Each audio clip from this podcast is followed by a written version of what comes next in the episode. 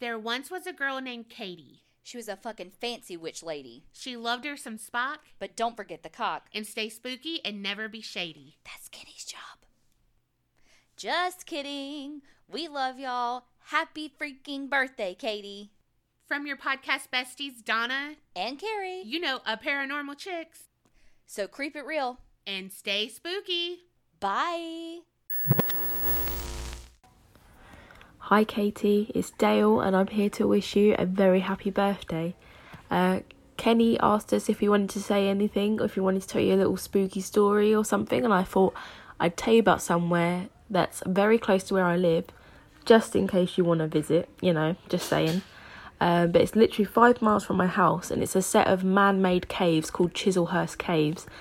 And as you can imagine, big dark holes underground. There's going to be loads of spooky stories. Uh, but basically, they were made just to mine stuff back in the day. Later on, they were used in World War II as shelters, and they used to store ammunition and stuff like that, and grow mushrooms, which is suspicious. Uh, but they say that a lot of the hauntings there are actually happy hauntings because it was a place that was a place of shelter and community back in the day. So when people passed on, they went back to somewhere they felt safe, especially the children. And apparently, that's a lot of the stuff you can hear is just laughing children. You know, supposed to be happy or whatever, but it sounds pretty horrific to me. But anyway, um, but yeah, it's a really interesting set of caves. It's really uh, cool to look up. Loads of rock bands have played there, like Rolling Stones and David Bowie and Jimi Hendrix. Apparently, Mick Jagger did loads of paintings in there, but you can't go in there anymore, you know, because they like to spoil all our fun. Um, but yeah, I just thought I'd tell you about it, and then you can decide whether you're going to come visit me or not. Come visit me. Anyway, I hope you have a really lovely day, and I hope to speak to you soon. Bye. Happy birthday, Katie. Thank you for being a great witch mother, a wonderful internet friend, and bringing us the greatness that is the podcast. Couldn't get through a workday without you and Kenny and your delicious, wonderful rants and laughs and ramblings that I love so much. Have a great golden birthday. All the love to you. Hey, Katie, it's Christy, and for your birthday, I wrote you a little poem.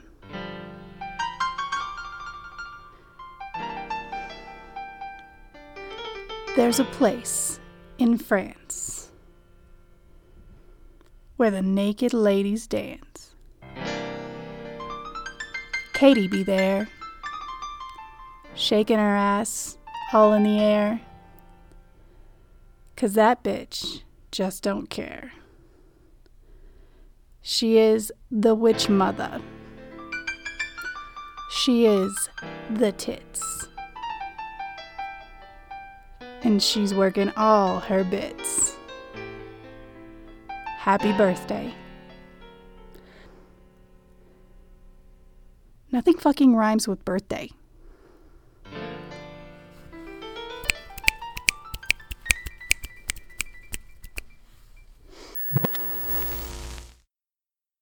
All right. Did I get you? Did I surprise you on your birthday? Those were just a few happy birthday wishes from uh, a few members of our Haunted Heart family, and I wanted to do one of my own for you, uh, Katie, my best friend, my Hallow Queen, my Witch Mother. Um, I am so, so thankful uh, to have you as a friend, uh, a best friend at that, uh, and honestly as a family member. So I found a little poem that I wanted to read you uh, on your birthday. Uh, this is the lyrics to All Star from Smash Mouth, translated uh, into Aramaic and then back into English. So, this one is for you. There was one who said unto me that the universe was going to cause me to tremble, that I am not the sharpest cutting implement in the storehouse. She had the appearance unto me as a stupid one, with her finger and her thumb in the frame of a Greek gamma upon her forehead. Behold, the years begin coming, and do not cease from coming. Feed unto the axioms. And I fell upon the earth and ran. It was not acceptable, if not to live for the sake of pleasurable things. Your brain increases its wisdom, but your heart increases its stupidity. A great amount to do, a great amount to see. Therefore, there is no difficult problem if we take the streets of the backside. You will not know if you do not go. You will not shine if you do not glow. Happy birthday, babe.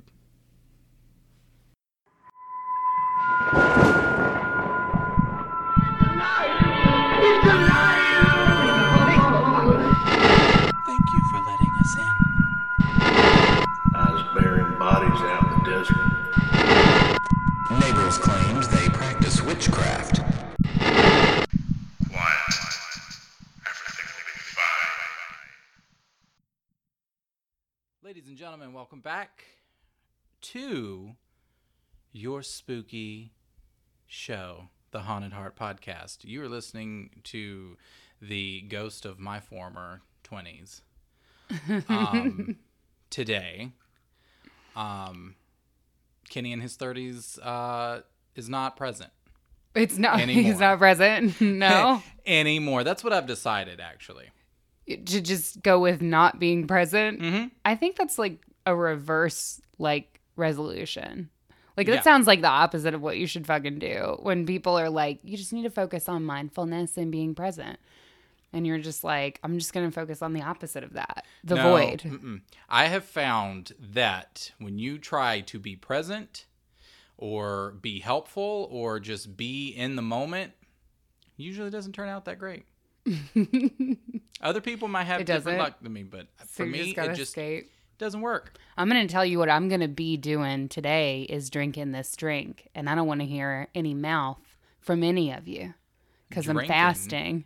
And I know you can Oh. hear the fucking ice. But you know what? This fucking bullshit ass seltzer water is the only thing keeping me alive.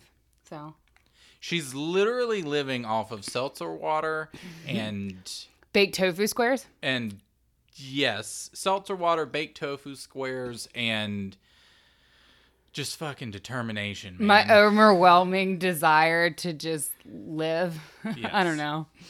No, I'm doing I'm I'm doing intermittent fasting. Look it up. It's great. It's good stuff. It's also not what this podcast is about. everyone yeah welcome to well i mean kind of if you think about it like we we I'm fast our where you're um, going. our netflix and kills um, our Yeah. patreon we like to we like to fast hey, wait, speaking of Patreon though, we got some motherfuckers up in here. Oh, by the way, we never I realized the other day we never like say our names on this podcast. that's why i kind of started out the show with my name did i did i did i though I don't know that you said. I think you just said like it's the ghost of former Kenny, but like they they don't if- know who that is They don't. They might not know who that is. no if they're brand new they don't know they have no clue acting brand new. Um, yeah, that's Kenny over there. He's Hi. the male voice you'll hear. uh, and uh, occasionally and I'm Katie, and I'm the other worldly voice that you'll hear. hmm on the Um, show and um listen you're either gonna like it or you're gonna hate it that's all i gotta say That's it. You know, it's fine. Uh, No, listen, remember a couple episodes back, our brand was We Talk Different. was it really? Yeah. Oh, okay. I mean, we kind of do. Oh, no, that wasn't on episode. I think that was actually on a. Um, Was that just our lives? it no, bleeds together. No, that was on a um, Patreon blooper clip. exclusive? Yep. Oh, look at that. Segueing into the Patreon section. Back we have a new family member to welcome, and I'm very excited to welcome her to the fold. Yes. For those of you who don't know, when we say family member, we are talking about our Patreon. We have various tiers that you can. We have lots of tiers um, every day, trying to start the show. oh, got it. But it took me a while. but I was like, there's not really that many tears, Kenny. there's lots of tiers, Katie. Lots. oh, man. I just face planted into my mic. Lots Enjoy that later when you're editing. Oh my god. enjoy also these fucking ice. I. I have no plans to edit absolutely anything. no, but we have a Patreon. We have content on there that is exclusive for Patreon members. Very exciting. Katie's on there reading smut. We're reading spooky stories. And then once a month, you get a special, like, RIP Lounge bonus full length episode. full length and also full, Full girth because that's really what's important. Am I right? Am. I right, ladies and gents? Mm-hmm. Full length, full girth, free ep for you, Yes. So. and get have- up on there. Uh-huh. Um, so yeah, it's patreon.com slash the haunted heart if you want to get up in it. And I'm trying to get up in this invocation. Yes. So we like to invoke the names of people who sign on to our Patreon. We have candles here that are dressed with all sorts of goodwill and uh, good intentions and just all sorts of good shit that is headed directly your way. Uh, and today we are going to invoke the name of Darian B., who has joined our Stay Spooky Squad. Squad. Here's all of this ASMR for you.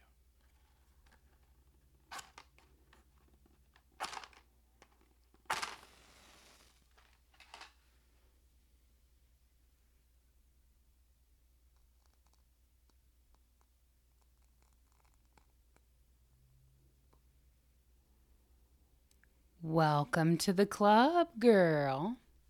Yes, your candle will be lit by our sides in the darkness for at least the, uh, the length of this episode, but always and forever in our dark, dark. 30 year old hearts. Oh, fuck you, bitch. Uh, also, I have a little mini shout out. Um, we did have a Patreon member, um, Sierra M. She um, is not new. She's not new around these parts. She done been around here. Uh, but she did um, make the transition, if you will, from being a Haunted Heart Harem member to being a Stay Spooky Squad member. So we appreciate you stepping up your contribution, Sierra. Um, we really appreciate everybody on the Patreon. We thank you guys so much for supporting us. Um, we joke and shit on the show, but like, it still is astounding to us that you guys care enough about the show to actually literally buy into it and help us do what we do and help us grow and do more. Um, and so we're just very, very, very thankful, deeply from the bottom of our hearts, to all of you. yes, very well said. Mm-hmm. So, So before we get started this week, I have a thing. uh, you have a thing. I have a I have a listener email. Oh, shit. Blow the cobwebs Oh, off the old inbox, right?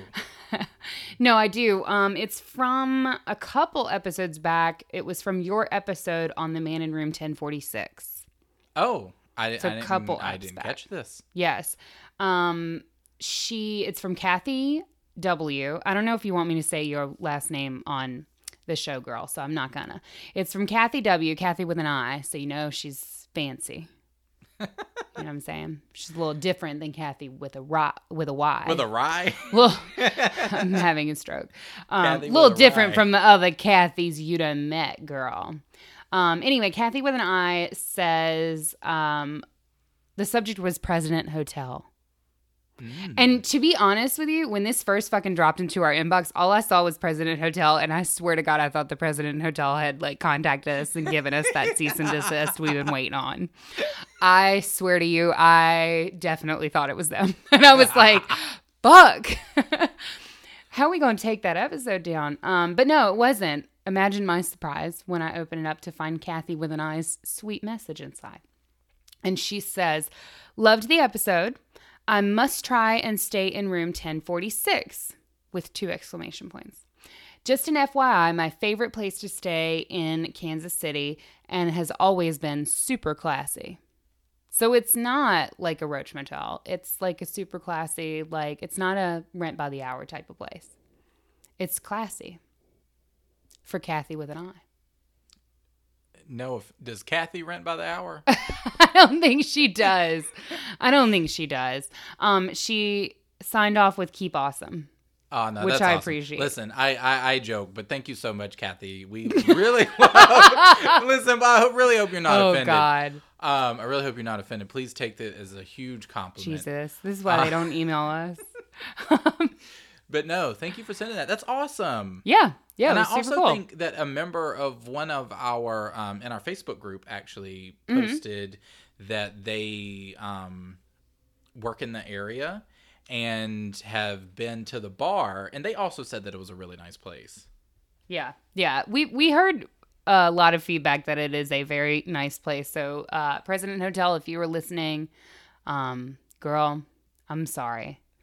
You know, we just, take it we in drug stride. her through the mud. we ain't never been to Kansas Ain't City. never been. We don't know. don't oh, know actually, mm, okay. I can't say. It. Well, that's gonna be weird now. Um, we might be to Kansas City, be visiting Kansas City at some point in the future. at some point. Possibly, Maybe. I don't know. maybe. It's weird. And you know what? He's not going to edit it out. He's going to let it be weird. Kansas. City, you just sit and wait on me.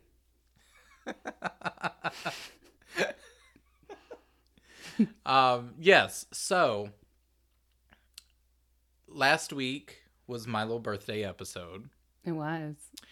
Uh and it was it was like a, a cute little moment, I thought, you know. I mean, here's the thing. I if I could have a podcast that was just us reading creepy creepypastas, I fucking would because Yeah. creepypastas are super fun to me.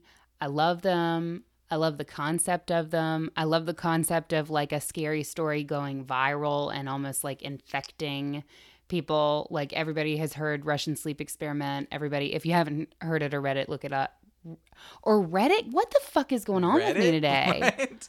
If you haven't heard it or read it, actually, You I think that was right. that I was don't know. right, I'm Katie. having. I'm struggling. That was uh You know, Let me just have some Katie, seltzer. that was right. Anyway, um, I love the concept of creepypastas. I think it's very fascinating. Like searching for the, I guess, the universal scares in there yeah. that kind of resonate with all of us. Um, so that was super fun. Yeah.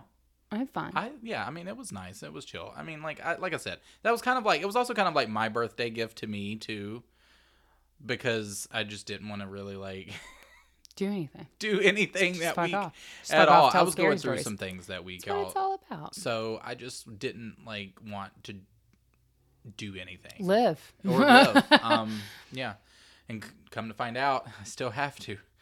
Um, but actually, this will be Katie's birthday episode. It will be. And it's actually coming out on my birthday. So as you listen to my sound waves getting all up in your ear holes, it is actually my day of birth.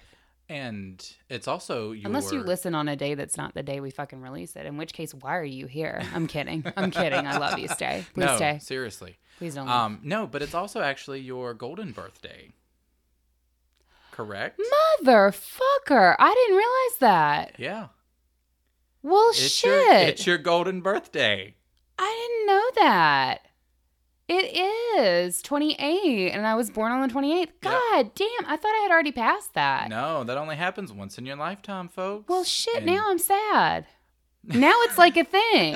now you've turned it into a thing. I didn't, I was mostly apathetic, need to to be honest. And now I'm sad and pensive. We need to get you just an all gold outfit and just hundred dip you percent. in gold. I mean, I fucking hope that you're like bringing me fucking gold accoutrement for my golden birthday. Like all you fuckers better I'm gonna get you some. be lavishing me in gold. Gold flaked food. Oh my like god, I'm just gonna eat straight up gold. AU. I'm just like, gonna shove a 24 karat bar of gold down your throat. Hundred percent. Get me a gold vibrator. Get it now. Get it now. I promise you, I will marry the human being who gets me a gold vibrator for my fucking golden birthday. You be careful what you say on air, because I'm gonna tell you what. When I go to that fucking PO box, and if I and you see get a just- package that's just going.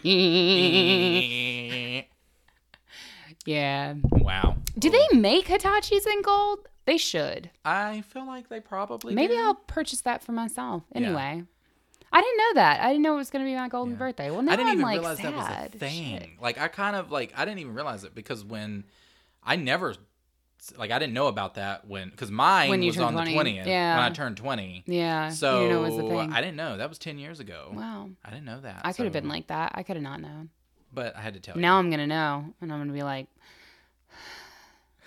I don't know. It's weird. I feel weirdly pensive. Anyway, whatever. Yeah, it's my fucking birthday, and I'm here. Damn. Hopefully, at this point on my actual birthday, I'm eating some delicious, delicious noms.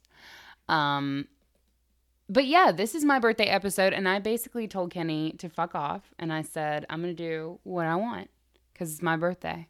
So he has no idea what we're about to do Well, for this you- episode. You did the opposite of what I did. Oh, you did. uh, Kenny was like, "It's my birthday. I don't want to do shit." Um, and I was like, "It's my birthday. I'm doing everything." That's kind well, Um, that's kind of Leo Virgo of us though. So hundred percent. I mean, In true, true. Virgo form, I have completely taken over today. Kenny has no idea what's about to happen, and I'm so excited for that. yeah, Truly, yeah. truly. Yeah. Um.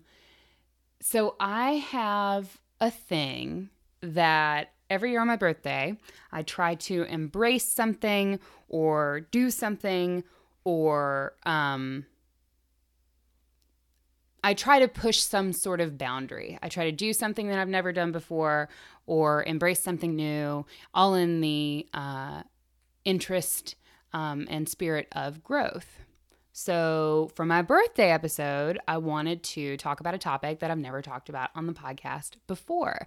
And some of you folks who have gone back and listened to earlier episodes may have heard me say on this very show that I would never talk about this topic on this show. I now I'm I'm. I don't know. You don't know? I don't know. Was Uh, it early on? Early on, um, I believe I said that I would never talk about it, and um, and I'm gonna go back on that because I'm a fucking liar. No, uh, no, I'm gonna go back on it in the interest of um, pushing boundaries with myself because as many of you know, and I tell you what I'm going to talk about, you know that this topic deeply unsettles me. It's one of the few things that actually truly scares me. Um, which is why I said I wasn't going to talk about it, but I'm gonna because this podcast is about being scared. True. Very true. Technically about being spooked, but you know. Yeah. So, do you have any idea what I'm going to talk All right. about? So I have a couple of things. So I have a couple theories. Um. Uh. Kenny's like, let me just throw everything at the wall. possibly see what sticks. A well-known case. I don't know, or well-known somebody, I think it would depend on your circle.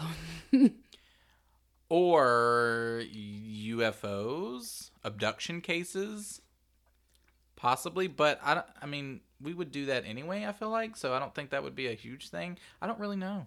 Abduction cases was correct. Oh shit! Ha!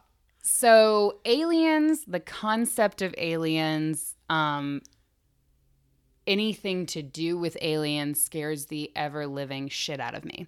Not from a not from a ooh spooky scary monster like mindset, but from a like interdimensional beings like we are just such a tiny speck in the known universe or even outside the known universe, right? Mm-hmm. We're such a tiny speck on a tiny rock orbiting a tiny star.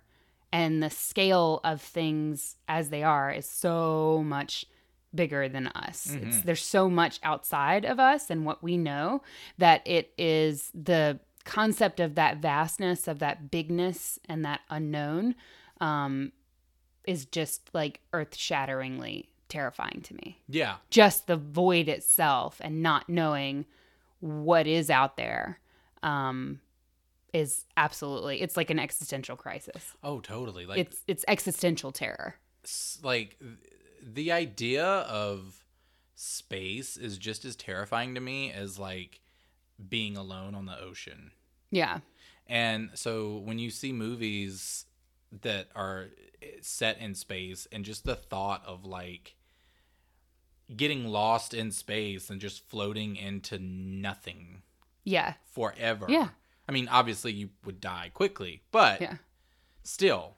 Or worse, that dark, endless expanse of space being inhabited by creatures you know nothing about who are infinitely more powerful than you. Mm. Or not. Or maybe not more fucking powerful than you. Maybe single cell fucking anema like what is it? Anema- Anemas? Not Amoebas. anemas. Amoebas. That's the one. uh fasting is making me dumber. I I swear to God. um, uh yes, even single cell like amoeba type organisms like existing on some far off planet on the other side of the universe um is terrifying to me. The concept and this is actual science, right? This is not a scary story. The universe is constantly expanding. Scientists have measured that. That's actually literally a fact. So every second that we are existing, as as you listen to this fucking podcast now, the universe is expanding. And it's just sort of endlessly doing that. And So- that's proven in science. And that fact, fucking terrifying to me. Oh yeah. Cause like, where's it go? Where's it gonna go? What happens when it runs out of room? I, I feel like Is there a concept of room? Yeah. I, I also feel like we're talking about weight gain.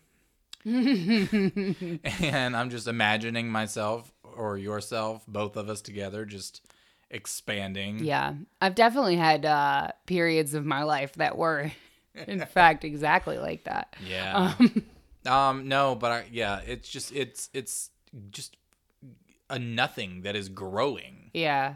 a Yeah. void that Yeah. Is just growing. How many times have you screamed into the void today? Today? Yeah. okay. I was gonna say the limit does not exist. Um, probably. You know, I had a I had a decent day, so probably only about four times. Oh, okay. My therapist canceled therapy on me today, by the way. I just want to let you know. She literally hit me with a text 30 minutes before therapy and was like, My alarm just went off. And I was like, Are you allowed to do that as a therapist? Are you fucking allowed?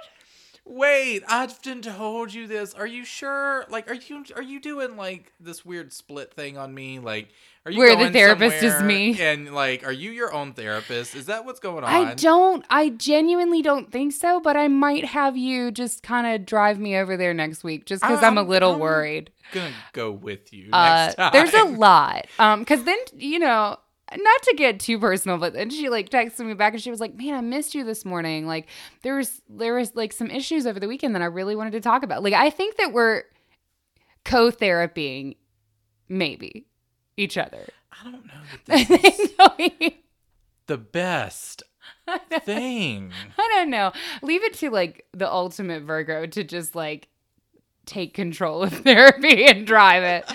Oh. No, here's how we're gonna fix myself. Yeah, yeah, and here's what we're gonna fix yourself. Let's talk about your problems.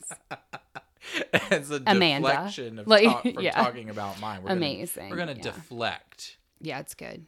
Yeah, my therapist's name is not Amanda. I made up a name, by the way. Oh, okay. She has a really cool name. Anyway, um, enough about that. I love my therapist, and um, just she need to make listen sure to the we aren't the same person. I don't know. She, I mean, she knows the name of the show. She might. Shit. if you're out there, I love you, even though you did reschedule therapy 30 minutes before the start though you- time of therapy. I did, abandonment No, it's fine. We issues, but it's rescheduled. fine. we rescheduled. It's totally fine. No, I don't have abandonment issues with women. It's fine. That's why I'm just waiting on my wife. Because I can, uh, have, I, abandonment only comes into play with men. Anyway, um, so back to our topic topic at hand, which is not my ever increasing void within. It is the void without. Uh, so today we are delving into aliens. We are delving into one abduction case in particular that is very interesting. It's not particularly well known. It is well known in uh in like UFO enthusiast circles. um but it's, it's, well known in the crop circles Yes. down here. Yes. Yes. Um but you probably haven't heard of it unless you are a UFO enthusiast, in which case, let me tell you something about Twitter. Twitter is not for you to fucking lambast somebody who's trying to create content. I love this fucking like hipster like you probably don't know this case, but I'm I'm gonna talk about it because you I'm don't know about it. Yes, yes, that is what I'm doing. That is what I'm doing. Um, so even if, but even if you aren't like a super alien enthusiast, like I don't want to like freak anybody out. I'm not gonna like. I mean, we're gonna go in on it, but this case is interesting just from a couple different angles. So even if you're not into aliens, keep listening. I promise I'm gonna give you a good fucking story. Okay, all Yeah. right. It's my promise It's gonna to be a happy ending. Okay, don't at me. All right, so this is the case of the mysterious demise of Todd Sees. S E E S. The demise. Okay. So, got to acknowledge source material on this because I actually did do quite a bit of research. No brag. Uh, actually, a little bit of a humble brag there. Um, so, my primary source for this um, was the National UFO Reporting Center case briefing on it, um, which the National UFO Reporting Center has a fucking amazing Microsoft Word Art logo. so, just gonna let you know if you want to Google that, it's worth it. I would expect nothing more. It's like the diagonal set, big The blue letters. effect. Yeah, but blue Mm, I know and like there's yeah, it's good. It's good. Um, Word art. Also, I consulted a website called the Black Vault. Now there we um, go. Yeah, it's it's pretty good. The Black Vault. It's pretty much exactly what you're expecting it to be. um, so I did consult case file number five four eight one four six by Erica Southey. Southey, Southey. Um, so that was a jumping off point for me. So I really appreciated that. Secondary sources include um, the Daily Item newspaper, the newspaper of Northumberland County, and the UFO Research Center of Pennsylvania. I have to be careful with that now. I read something about a podcast that got in trouble for that. For what? They had to take down some of their episodes. Not because of- acknowledging source material? uh, yeah. Fuck yeah. Acknowledge your sources. Uh, deeply apologizes to every source that we've never known. Listen, listen. We try, and I We try do to, try. Listen, sometimes, listen. Some, just yeah. Hi. Look, I'm never presenting to you that I actually. I'm like, on, honestly though, unless I unless one of us actually says like these are my words from like you know like I wrote this, which Yeah. I maybe have done like once or twice. Yeah. Well, these are my words, but uh, uh, some of them, some of the words are borrowed. All of the facts are borrowed. I did not investigate this case. I did not drive to Pennsylvania and investigate this case, although I kind of fucking well, I want was to now. wondering where you were. All right. So, uh, with that said, we will delve into the case. So, the date of the event, as it was acknowledged in the case files, is August 4th, 2002. My humps play softly in the background. Yeah. My lovely lady love. Anyway, I think that was it out. around 02, right? That was maybe later. I, I'm, I don't know. I don't know.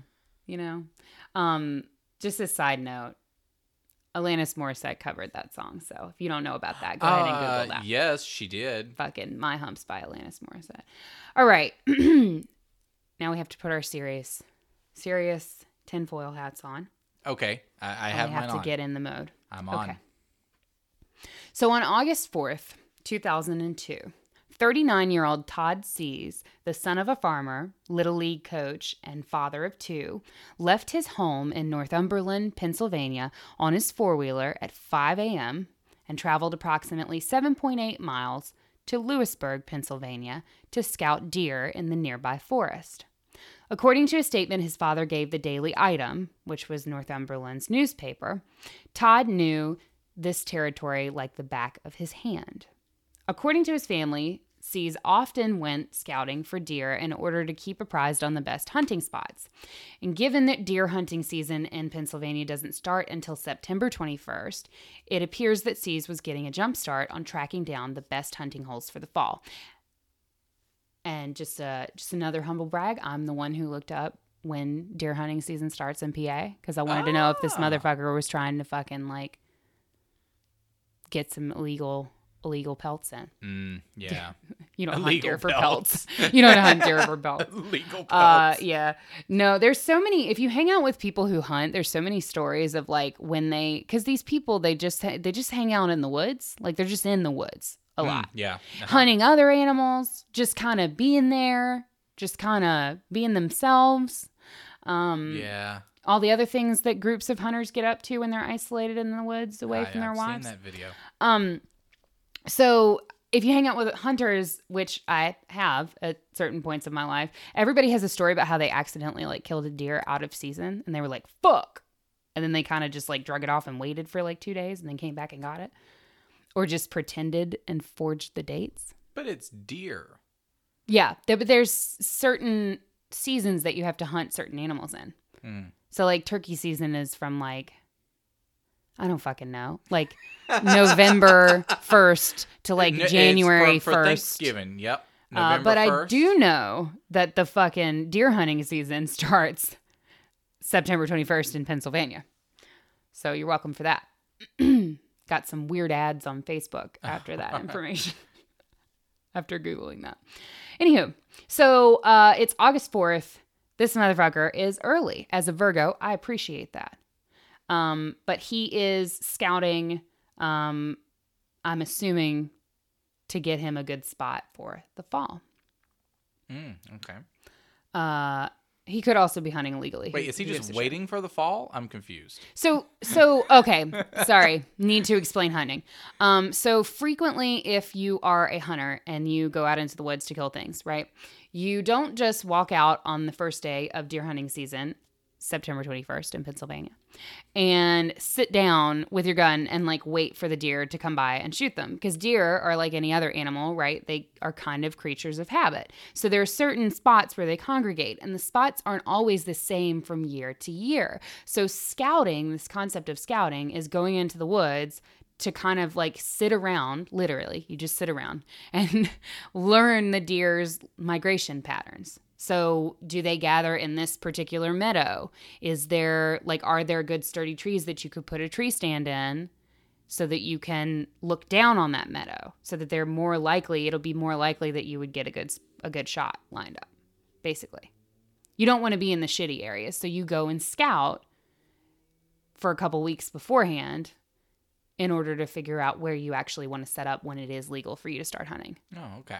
Does that make sense? Uh, yeah, totally. It's kind of like before Macy's has a sale and you walk through and kind of like get a good feel for the merch. Then you come back during the Labor Day sale and you you know where everything Figure out fucking what is. you want and you hid the cute shit behind the ugly shit so that you can come right back in Mm-hmm. next day and snatch that shit up. Yep. It's exactly like that, but deer and also guns. okay. Maybe bows. Anyway. So that's exactly what Todd Sees is doing, right? It, we believe that he was out scouting for the best hunting spots to find deer. But there is some suspicion that Todd was hunting something other than deer that day. Something very different. Dick. No, he was by himself. It's possible that Todd didn't let on that he was looking into the paranormal for fear that his family would become targets or that they might think he was crazy. See, other residents who lived nearby to this particular area had mentioned strange sightings of unexplained phenomenon or UFOs by name on previous occasions in this area, including on the day of Sees' death. Regardless uh, of whatever he was looking for, when Todd Sees didn't return home by 12:30 in the afternoon, his family got worried and went looking for him. Um, apparently, it was very. He had left at 5 a.m. and he didn't go that far, less than eight miles down the road. Um, and when he didn't get back, people started to get concerned. So apparently either some sources reported that he said he would be back by 12:30 and that's why people got suspicious. Some sources said that he would go scouting all the time and he was always back before that time. Um, and that's why it was suspicious. But regardless, the family is concerned at 12:30 when Todd hasn't shown back up. So his brother Ty Sees, uh, wife Sue Sees, and his father Harold Brubb Sees combed the woods for hours without any sign of Todd. Finally, Todd's 18 year old son found his abandoned four wheeler at the west end of the ridge in the area where Todd was supposed to be scouting. That was about two miles from his home. So they found the four wheeler and they continued to search for Todd, but continued searching didn't yield any further signs of him. So the family at this point decided to place some calls to the authorities and get them involved. Since it was pretty hot that day, roughly 90 degrees Fahrenheit for the folks that listen across the pond. I don't know what the fuck that is in Celsius. we don't do Uh, we don't do that here. But uh, in PA, it's hot as shit. so in early August. Mm, yeah. Um, so 90 degrees Fahrenheit. Um, it's it's kind of hot. Some people thought that maybe Todd got dehydrated and had passed out in the woods. So they're kind of racing the clock here because they want to be able to find him, obviously, before he dies in such heat. Um, after searching for hours, the search was called off until the following day when police, firefighters, canine units, and about 200 people, all told, searched for another 36 hours to no avail. Finally, around 0800 hours, and that was from the case file. I'm embarrassed. I'm embarrassed that I read it like that. I'm so embarrassed. At 0800 hours. I hate my fucking self. When I was Uh, typing it out, I wrote that and I was like, don't Eight- fucking do this. Uh, at 8 a.m. I changed I I like when I wrote it out, I was like, don't write it this way cuz I was definitely thinking it that way when I was writing these fucking notes. Let me tell you, I was At in the mood. 0800 hours. And I was like, you better change that to 8 a.m. or you're going to say something dumb. And I didn't. And I did say something dumb. No, you didn't. You didn't say anything dumb. It's fine. I'm going to embrace it. Around 0800 hours. It actually gets serious here, though. Uh, on August 6th is when they found Todd. Uh, upon expanding their search radius to a wider area and using helicopters, authorities spotted a speck of white amidst the forest near a pond at the western base of Montour Ridge, which was about 150 yards from Todd Sees' house. So, not very far at all. Um, the area was so dense and thick with vegetation that it took trained searchers over 20 minutes to get to the spot where they found Sees' remains. According to the search team, Sees' body was intact and there was no sign of him being bitten or injured in any way. However, Todd was wearing only his underwear, he was emaciated, not bloated, he was white, had an expression of horror on his face. Emaciated. Yes.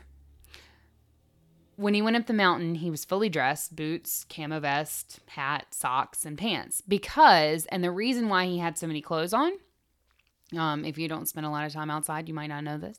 Um, but when you go scouting in areas like this, it is dense vegetation. He is walking through the forest and you can get a tick, honey. And a tick ain't no joke. you can get that Rocky Mountain out. spotted fever. Oh, that Lyme disease. I had y'all. a cousin got bit by a tick and he can't eat nothing with hooves no more. that is a literal quote from my life that someone said to me Yeah, to my no, fucking you gotta face. watch out. You gotta check for ticks. I was like, how does that happen? Like you just like how did the tick like disease differentiate what animals have hooves and which animals don't? I I'm don't know. like, You just gotta watch out. Those ticks can get in all sorts of It weird just places. sounds like a fucking diet. Mm-hmm. I definitely have had a tick to the groin before. Just letting you know. It was Oh, on I the have left too. side. I had one right. they go for that. It's a sweet meat. On my balls. On your balls? Yes. Oh my god, I I've didn't know they bit balls. No, mine was like in between where my leg meets my body. It bit your fucking balls. Yeah, no, I've had one like Shit. Like this was when I was younger, but like yes, right there, just right at right on the seam. Oh no. It was awful. That's God, awful. it was bad. That's really bad. Oh no. I'm so sorry for Yeah. you on that one. Man, I thought I had it bad. Nah. Okay. Well, now I'm terrified of that. Um, anyway, ticks are scary, guys. We should have done an episode on ticks. Stay safe. Actually, I thought we did. No, we didn't. No. Okay, continue. That was vampires. Um, so that's why it was unusual that Todd was found only wearing his underwear because when he had left the house, he was, of course, fully dressed. He had the jeans, he had the boots on, he had the socks pulled up over the jeans, he had the vest, he had the hat. Like, it's even though it was fucking hot, you got to protect yourself from ticks. Um, Just straight out of an Eddie Bauer catalog. Yes. So this case is already weird, and there's a couple com like details that I've mentioned that are already weird, and you may or may not have picked up on them. But this is where it gets even weirder. There are numerous unconfirmed reports that special agents from the FBI or some other federal law enforcement agency were summoned to the site where Todd Sees' remains were found. In fact, reports state that the FBI showed up within 30 minutes after the body was found and took over the investigation. Military type helicopters hovered over the area, according to some of the local rev- residents. And they actually interviewed some of the farmers and neighbors who lived nearby, and many folks had reported seeing an object flying in the sky that didn't make any noise.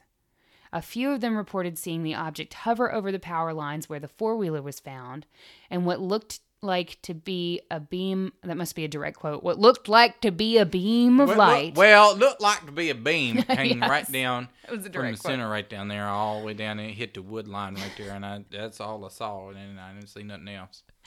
So they reported that they actually had seen the beam of light shined down and they saw a person a person going up into the object. Of course, I must stress again that this is unconfirmed reports from farmers and fishermen in the area. Nobody did anything. They didn't, they didn't say nothing. Apparently not until Oh. afterwards. I'm looking down at you, you folks. So, yeah, if you see me fucking get lifted into a ship with a fucking beam of light, fucking say something. Please say something. Please call somebody. Right now. Well, I just kind of ain't none of my business, you know. I'm over here like, I'm just minding my business. ain't nothing my business. Jesus. I she was into some weird shit now. I The Lord it was came and took her back. I just thought it was some of her her foreplay. Maybe. Um, so, uh, two autopsies of Sees' remains and numerous toxicology reports failed to reveal anything substantial. Uh, no toxins in his body, no visible cuts or bruises, and Sees' wife was told that she could not have the body for at least six to eight weeks. Whoa! Of course, nobody really knows what the actual condition of Todd Sees' body was outside the reports because the Sees family was curiously never allowed to view the body. But wait, wait, wait, wait. Who found him again? Authorities. Authorities. found Authorities him. found him. And trained Okay. search and rescue, you know, retrieval folks cut through the dense vegetation to get there. And then the men in black showed up important. immediately. Yes. Okay. Well, that Men in Black is actually like a term, and potentially they were there, but there aren't any confirmed reports of that. We can get into that if you want to a little later.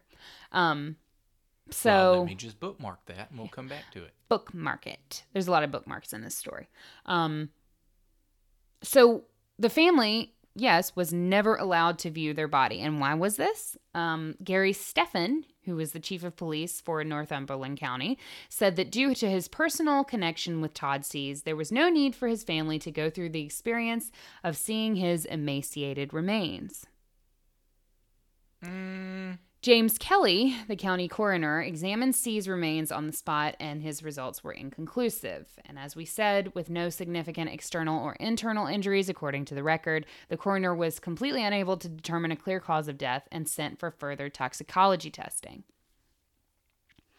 Um, couple days later, a boot was found about a, A mile. A boot. Uh, a couple days later, a boot was found about a mile from the four wheeler, a few uh, at the top of a tree, seventy-five feet up. I'll say that again. They found a boot about a mile from the four wheeler, at the top of a tree, seventy-five feet up in the air. And that boot was identified as belonging to Todd Sees. Interesting. Reports state that military helicopters were seen in the f- weeks following the event, scouring the mountain at least once a day, sometimes several times a day. Um, later, reports were gathered from local farmers and fishermen alleging UFO activity. Um, and there was actually one one report in particular that we will get into a little bit later um, that is actually filed with the National UFO Reporting Center. Um, eventually, Sees' body was returned to the family in a sealed casket, and it was strongly suggested that they do not open it. The family acquiesced, and Sees was buried sight unseen by any of his family members. A toxicology report released months later suggested cocaine toxicity as the probable cause of Sees' death. Local police immediately closed the investigation and nothing further was said about it on the record, despite much chatter within various corners of the internet that Todd Sees was undoubtedly the victim of an alien abduction gone wrong. So I just find it hard to believe that they would just not view the body after Yeah. having not see it. Yeah. That's what's interesting to me. Like even if they were like like we strongly suggest for you to not open this. For me, oh honey, I'm opening it right now in front of you. So there's a couple questions to address. That's one of them. Why was the family never allowed to see the body? Um, But it's not like they were forbidden to though. It was just suggested they don't. In UFO circles, strongly suggested is kind of a buzzword that means we sealed this casket, and if you unseal it, you're going to prison. Like that type of thing. That type of strong suggestion where somebody says, We strongly suggest, as they like have their hand on the hilt of their gun. like on their gun, the handle of their gun. Um, so it could have been one of those situations. Okay. Um, something else that's interesting to me is the initial report confirmed Sees' body as intact, um, and then immediately, a little bit later, refers to it as emaciated. Sort of two different connotations there. I would say. Um, also, how could Sees' body, you know, he was only gone for, he was only lost for roughly 24 hours, right? So, how could his body go from normal living body, right, to completely emaciated in less than 24 hours? Right. That makes me think that like he was dried out almost. Yeah. So, couple things to think about. There is the theory of dehydration. It was 90 degrees that day. Um, so I thought maybe could the heat do this? So I did a little bit of research on the stages of human decomposition. Um, and it takes about 24 to 48 hours for organs to begin to decompose. Yeah. Todd Sees was only gone 24 hours. Right. He wouldn't even be no, there's I don't I don't think So it's unlikely that we could get to a state of complete emaciation in only 24 hours, despite the fact that it was 90 degrees outside. Um, three to five days after death, the body starts to bloat. Um, so it's not unusual when the police reports describe the body as not bloated. It's not unusual that the body wouldn't be bloated because that actually, you know, it's a it's sort of a misunderstanding that people think that bodies left out in heat start bloating immediately. Bodies don't start bloating until about three to five days after death. Um, eight to ten days after death, the body turns from green to red as blood decomposes and the organs in the abdomen accumulate gas.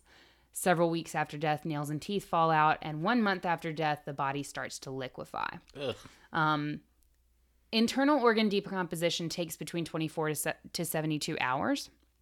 Um, so it's very unlikely that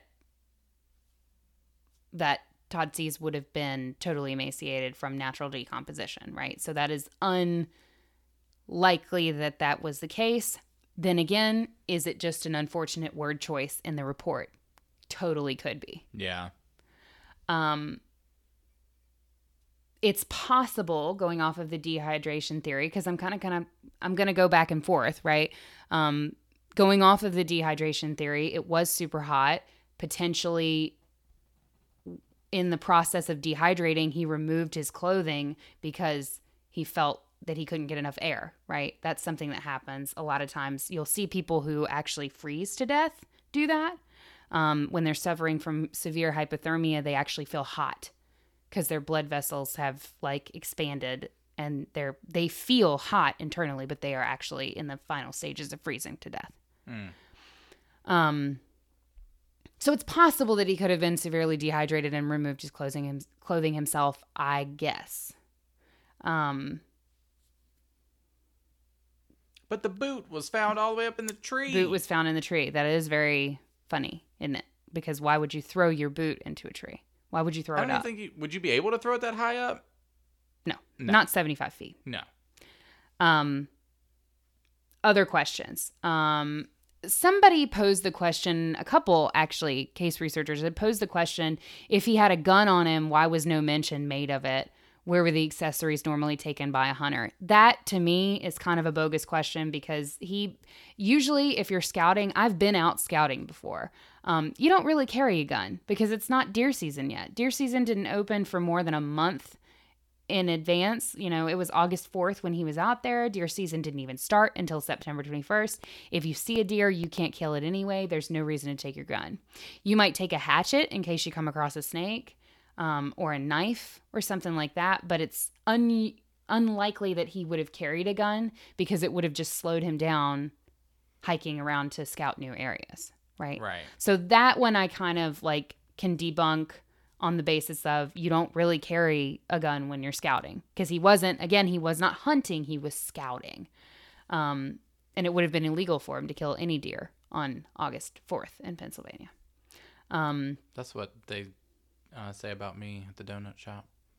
that you're just scouting He's not hunting, he's scouting.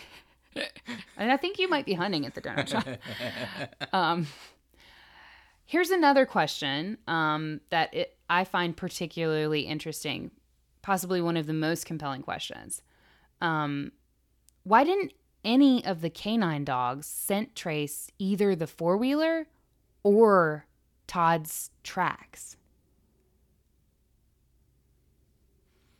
Um, okay, so so the dogs did so they didn't find him? They didn't. Remember, I told you that they didn't find Todd Sees until they got in a helicopter so that they could view the area from above. And that's when they Oh, saw a speck of right, white that's in this right. impossibly dense part of the forest. Yeah. That was also near water. That's important. Um, but the canine dogs had been searching for hours. Neither one of them picked up the four wheeler or Todd's tracks on foot. Interesting. Okay. So I did a little research again. Oh, Right? all right. So I said, okay, uh, it was really hot outside. Maybe heat could affect dogs' ability to smell. Not true. No effect whatsoever, as far as I could find. Um, so I thought, okay, maybe the fact that it was a really densely wooded area, they made mention that the area that Todd was found in, in particular, was super dense. Um, so I did a little bit of research on canine dogs and how, you know, that whole process works. And dogs are actually the preferred tool for searching for people in dense underbrush. The canine units wouldn't have, uh, the canine units would have been like the exact tool that they needed to be able to find somebody like that in that sort of situation because they're able to track through woods and trees and shit like that and they don't get distracted by all those other smells. Um, however,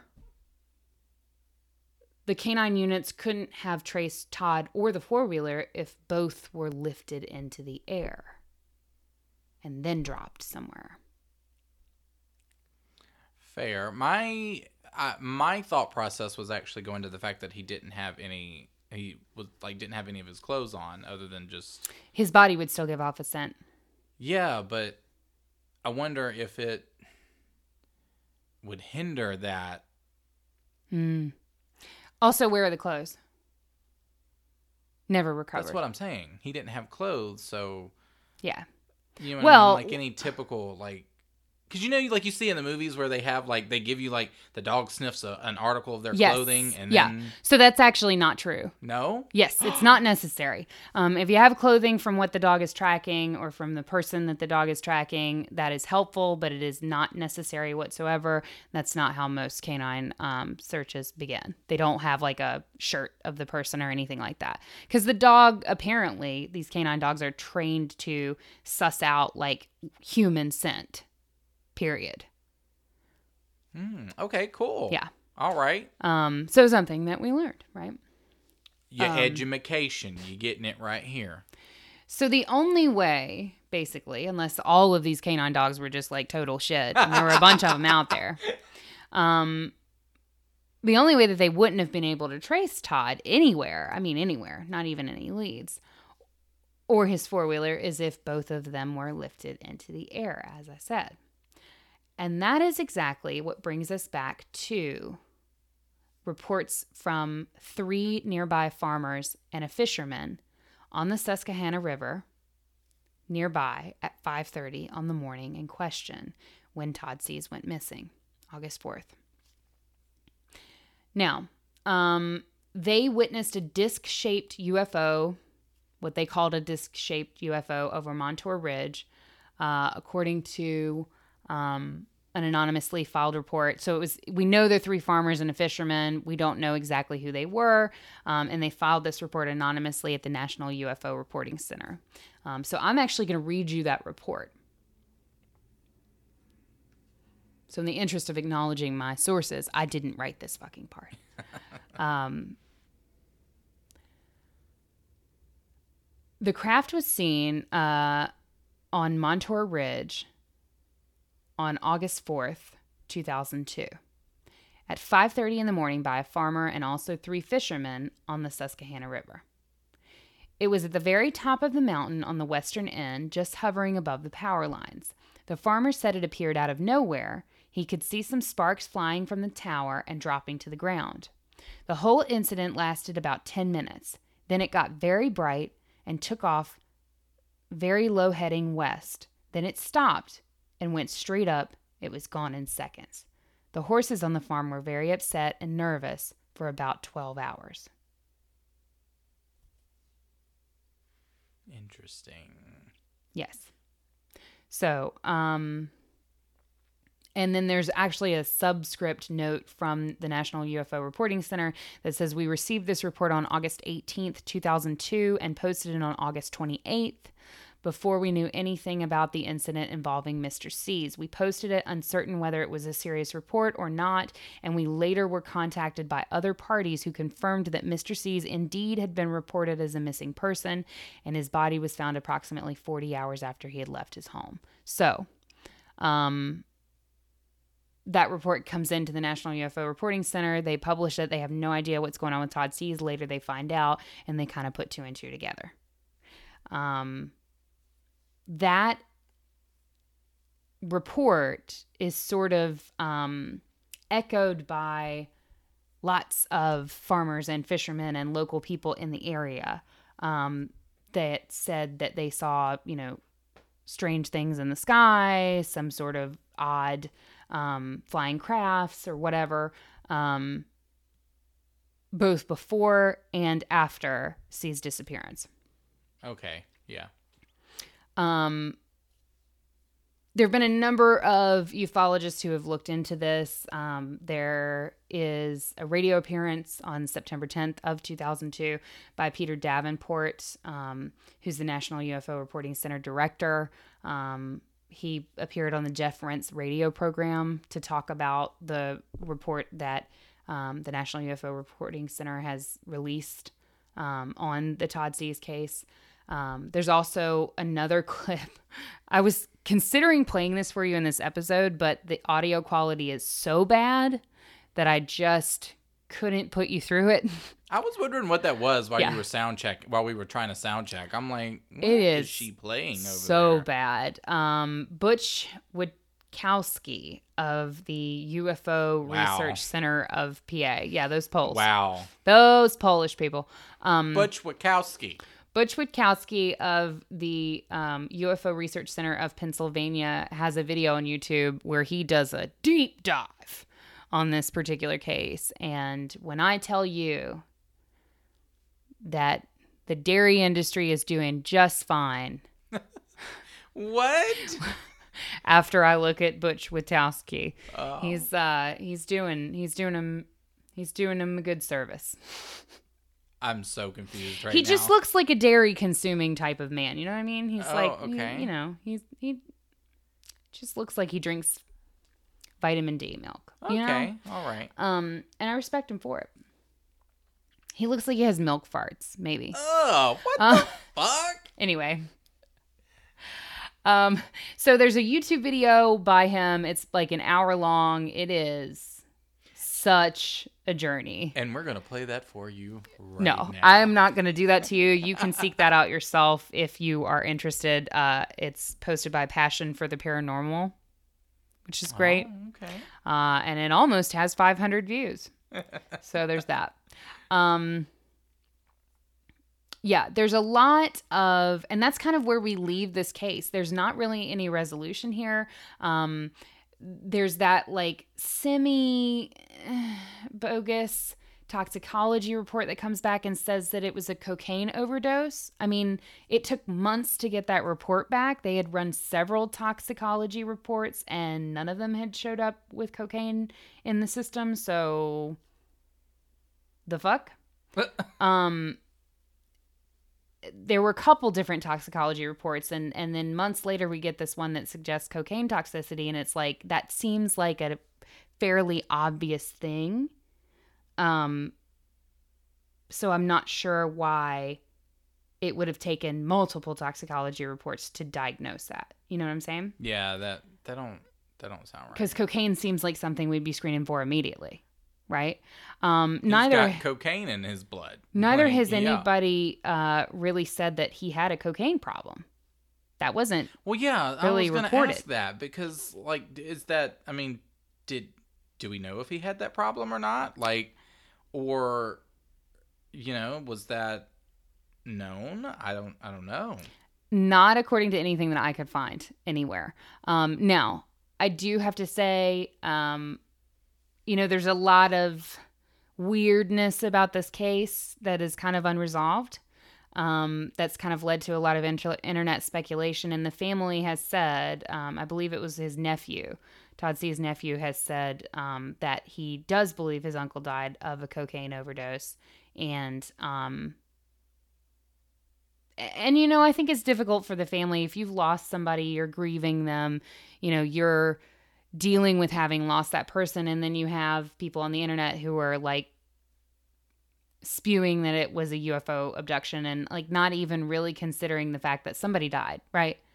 Todd Sees died that day. He mm-hmm. left his house morning of august 4th he didn't ever come home again and he had two kids right? And he wasn't coaching little league anymore after that. So I think that people in covering this case kind of, which is why I wanted, you know, to talk about those details up top that, he, you know, he had a whole life and a whole family who obviously cared about him because, you know, I mean, we see stories all the time where somebody goes missing and people don't start looking for days, right?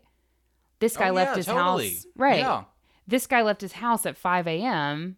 By noon 30, his wife is like, this motherfucker's supposed to be home. Where Where is he at? He's at who he fucking. That's what she wanted Right. to know. That's what she wanted to know. TBH. But that tells me, you know, what that tells me is that his family cared about him. They Yeah. immediately started looking. His family cared about him because they knew him well enough and they knew his routine well enough to know 12:30 is too late for him to be out.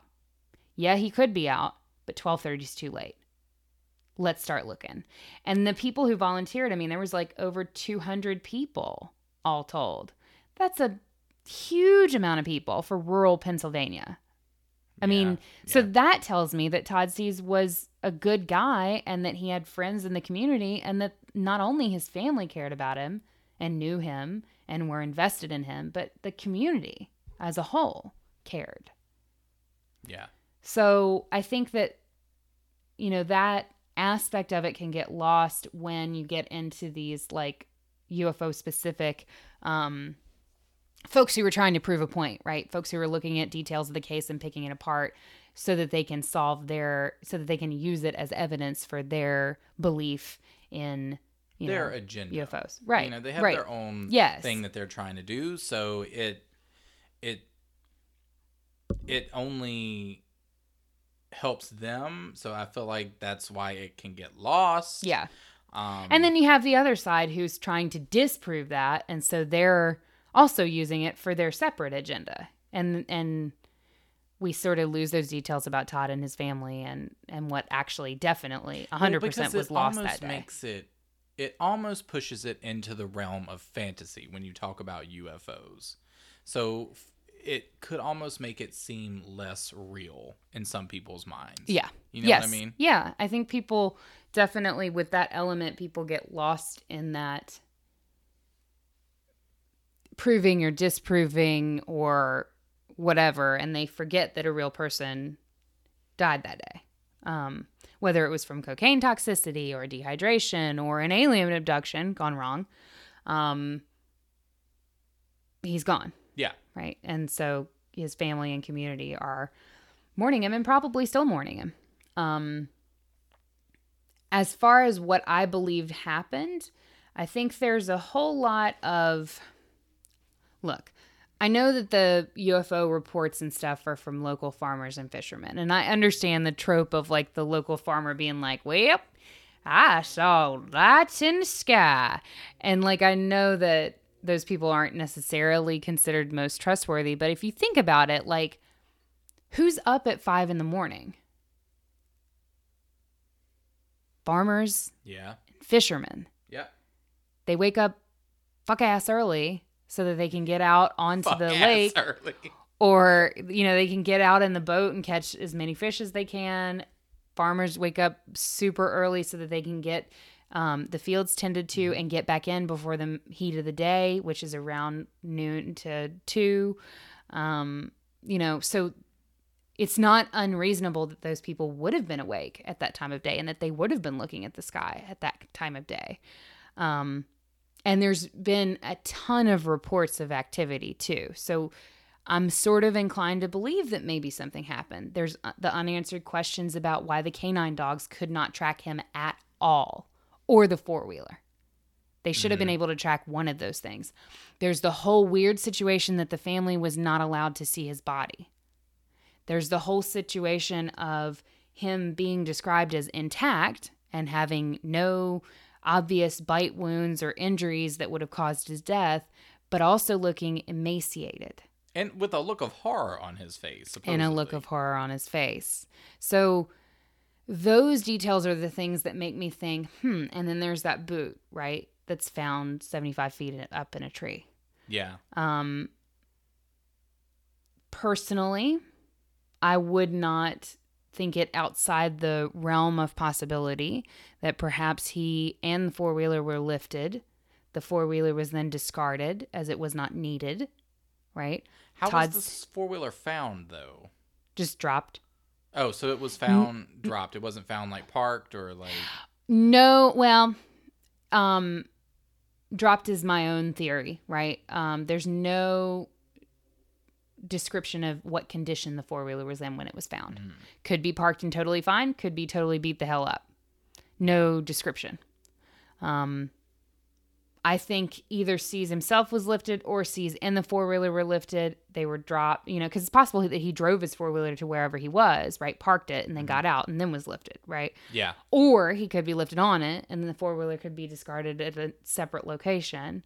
Um, he could be kept and then maybe something went wrong and they just discarded him, Yeah. right? And that's why he's found in this unusual condition of being described as intact and no visible wounds, but emaciated. Like, what's going on there? Because it's not enough time for organs to have decomposed Yeah. to that point. So, I don't know. It's very suspicious. There's a lot of unanswered questions there. And then the whole like weirdness of like, immediately you have the suit show up and immediately the thing is just totally shut down the family doesn't ever see him why was the family not called in to identify him Right.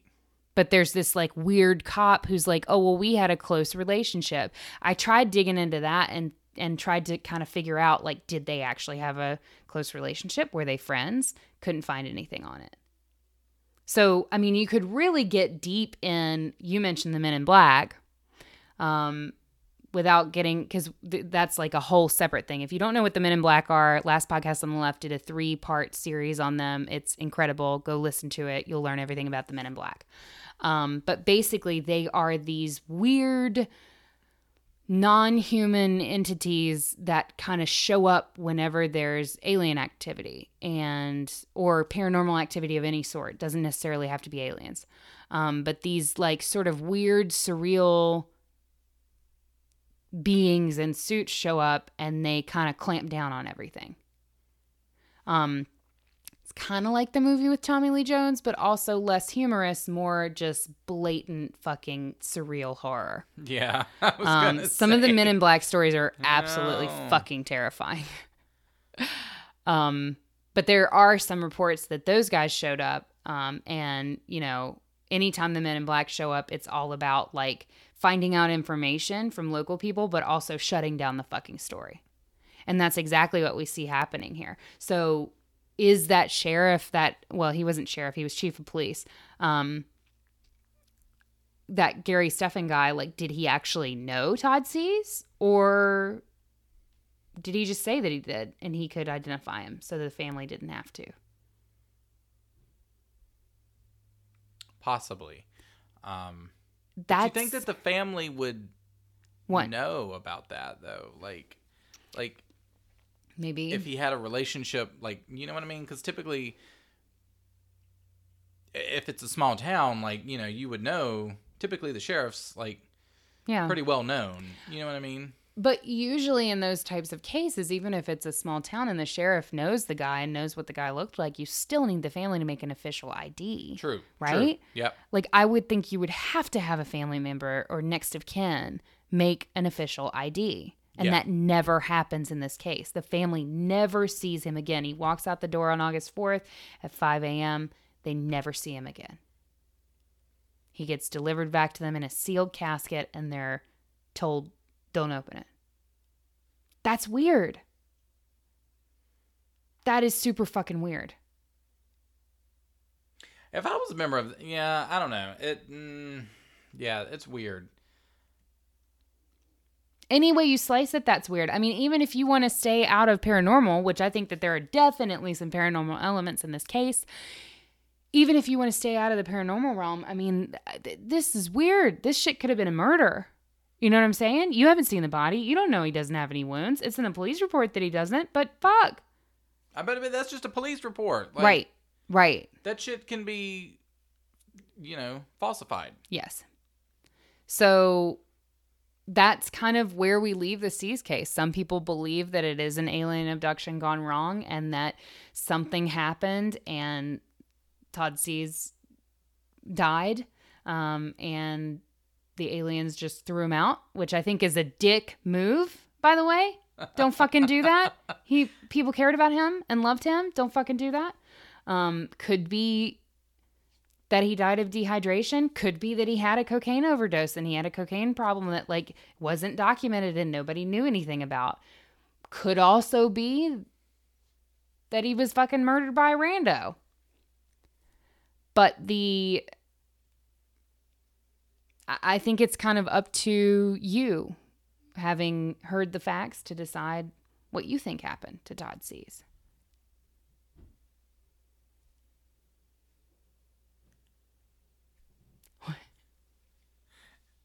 Well, since you've asked me what I think happened to Todd Sees, Yeah. No, I'm curious. I mean, I am curious to know your. I'm kind of speaking generally, um, but I am curious to know your thoughts. I've kind of shared mine. I think I think there's some definite paranormal elements that can't be ignored there for me. Um, so for me, I don't necessarily believe in UFOs Mhm. or any of that stuff. Um, but I do believe that something fishy happened with the government. Like obviously I believe in government cover-ups and that sort of thing. Um I love And I how feel like I love how in 2019 when mainstream media is reporting on conspiracy theory murders involving Epstein and all that bullshit, uh, we can now just say obviously I believe in government cover-ups. like like it's not even a conspiracy theory thing anymore. It's just like actually like I'm not a fucking idiot. The government is hiding everything from like us. you're you know? fucking hiding everything. Like We what is it. happening in 2019? Wh- whatever department was in charge of keeping that like on the DL is like they don't exist anymore. Honestly, it's like one person and he has like a social media He's so account. overworked. and he's just you go down to the department and it's just some like millennial and he's just flipping through his fucking Instagram and Twitter handles. That's all it That's. That's it. Um, yeah, that's what I believe. Um, no, I think that because I've read stories um, about, and I'm sure we could we would probably cover this in a later episode, but stories about you know the government and creating these like futuristic like spacecraft flying like Mm, military grade Yeah. super Yeah, yeah, yeah, the- super the- planes the- or whatever the super black jets triangles. or whatever um, which I think I think it's a huge possibility that that's where our you know idea of UFOs come from. Like it's not I don't necessarily believe that it's the aliens or believe in aliens, but You believe it's covert military operations. I believe it's covert military operations. which is an interesting angle that we didn't even get into. yeah. Um, and I think that there's a possibility that uh, this unfortunate, you know, uh, gentleman could have maybe just been in the wrong place at the wrong time, and an accident happened, and you know, cover ups. You know, or it's possible that they could be testing some sort of technology. Maybe that beam thing that was reportedly seen is some sort of technology that they were testing at that point to see if it worked. And when they got him up to the ship, they realized it didn't. Oh shit. um. Yeah, I mean that's a possibility too. Um, but I then guess- again, I why are you what's- testing it in fucking Pennsylvania? Why aren't you in Area 51? I guess what stops me from getting into that though, from fully buying into that is I truly believe that the government, you know, if if that happened, let's say they were testing some sort of technology and they pull him up uh and they realize that it had gone horribly wrong, right? Um I think they just vaporize him. I really don't think we'd have ever found a body. I think he would be one of the hundreds and hundreds and hundreds of, it may even be thousands of people who go missing every year that you just never hear anything out of again. I mean, there are so That's many people in this country and across the world um, that just disappear and they literally are never seen or heard from again. Yeah, I mean that's a fair point. I mean, And I think our it- government would not have risked having them find a body that has like weird clues or whatever. I think they'd have just vaporized him and never found But if they were taking control of it over it anyway, like why? I don't know. Like why wouldn't that just be the end result anyway? I don't know. I don't know. like it just, either way you go about well, it. it just seems like an awful lot to leave up to chance that, like, you know, that somebody who is involved with the police is not going to catch a glimpse of that body. That somebody um, in the area is not going to, like, I don't know, that somebody involved with the case is not going to see something that they're then going to spread. And that you're now going to have, you know, I mean, if honestly, I'm sure that he meant it's obvious looking at the details of the case and how many people came out to search for him and how quickly his family responded to him being gone it's obvious that his family cared a great deal for him and the community cared a great deal for him but in the grand scheme of things as far as the internet goes if there had not been a body found i do not think this case would be as pervasive as it is in ufo like ufologist circles Mm-hmm. um, and I don't know that if it really were in the control of our government, that they would have left that kind of loose end. I th- I think he would have just been a case where he walked into the woods and you never saw or heard of, from him again. Yeah. and you never knew what happened. Because if there's no body, there's no proof. True. And I just don't think our government would allow there to be any shred of proof um, if they had, if they truly had control over it. But it seems, it reads to me as though it, it's a situation that they didn't have control over. You know what I mean? And so they, when they show up to start searching for this body, well, the body's found, right? And then the suits show up like 30 minutes later. Um, at the point that somebody perhaps realized there was a problem. Then the suits show up and the whole thing gets shut down. So that reads to me as though that's the point where the government gets involved and shuts it all down in an effort to kind of get control of it, which tells me that maybe they didn't have control of it to start with.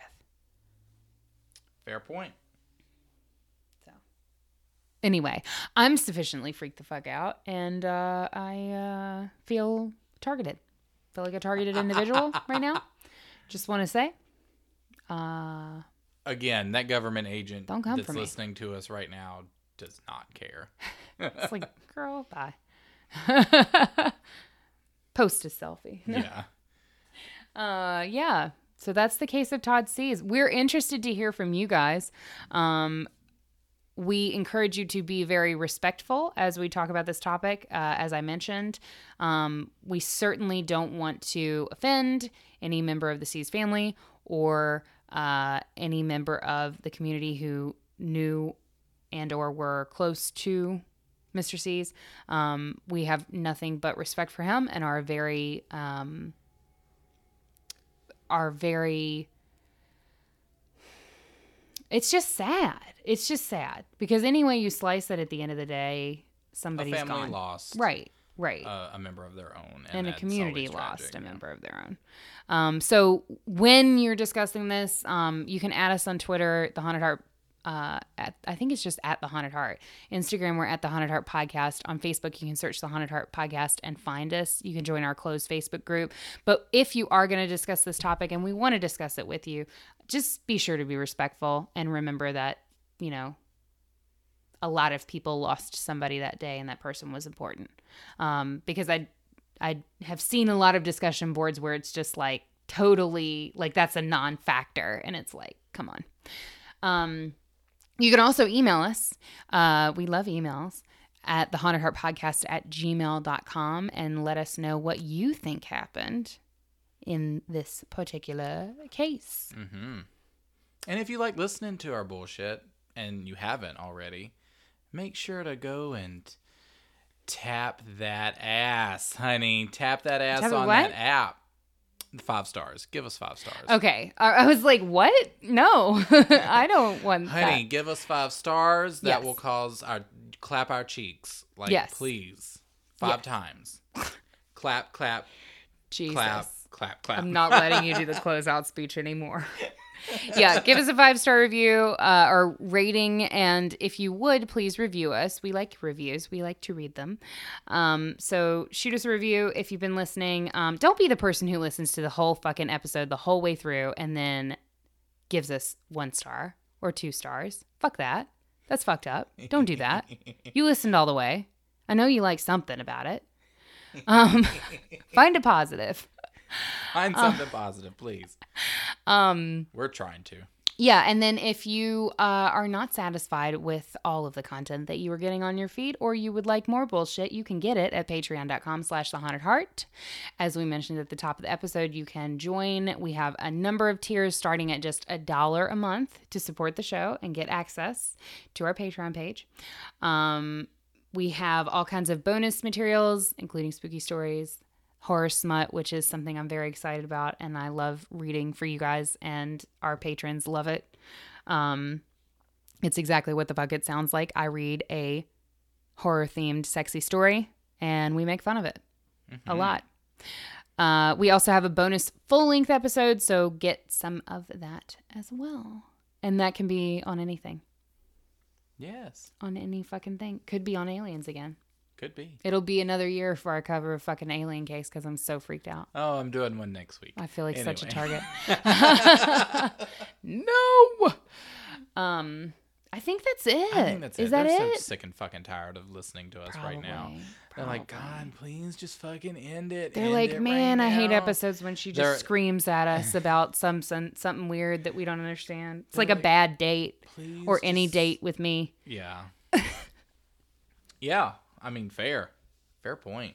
This is how I am, like in life, you guys. Like if you hit me up on the Tinder, like I'm not on Tinder, but if you if I was on Tinder and you hit me up there, it would be this. Yeah. So And I would be right there as well that's why to tell you that you have to stay spooky.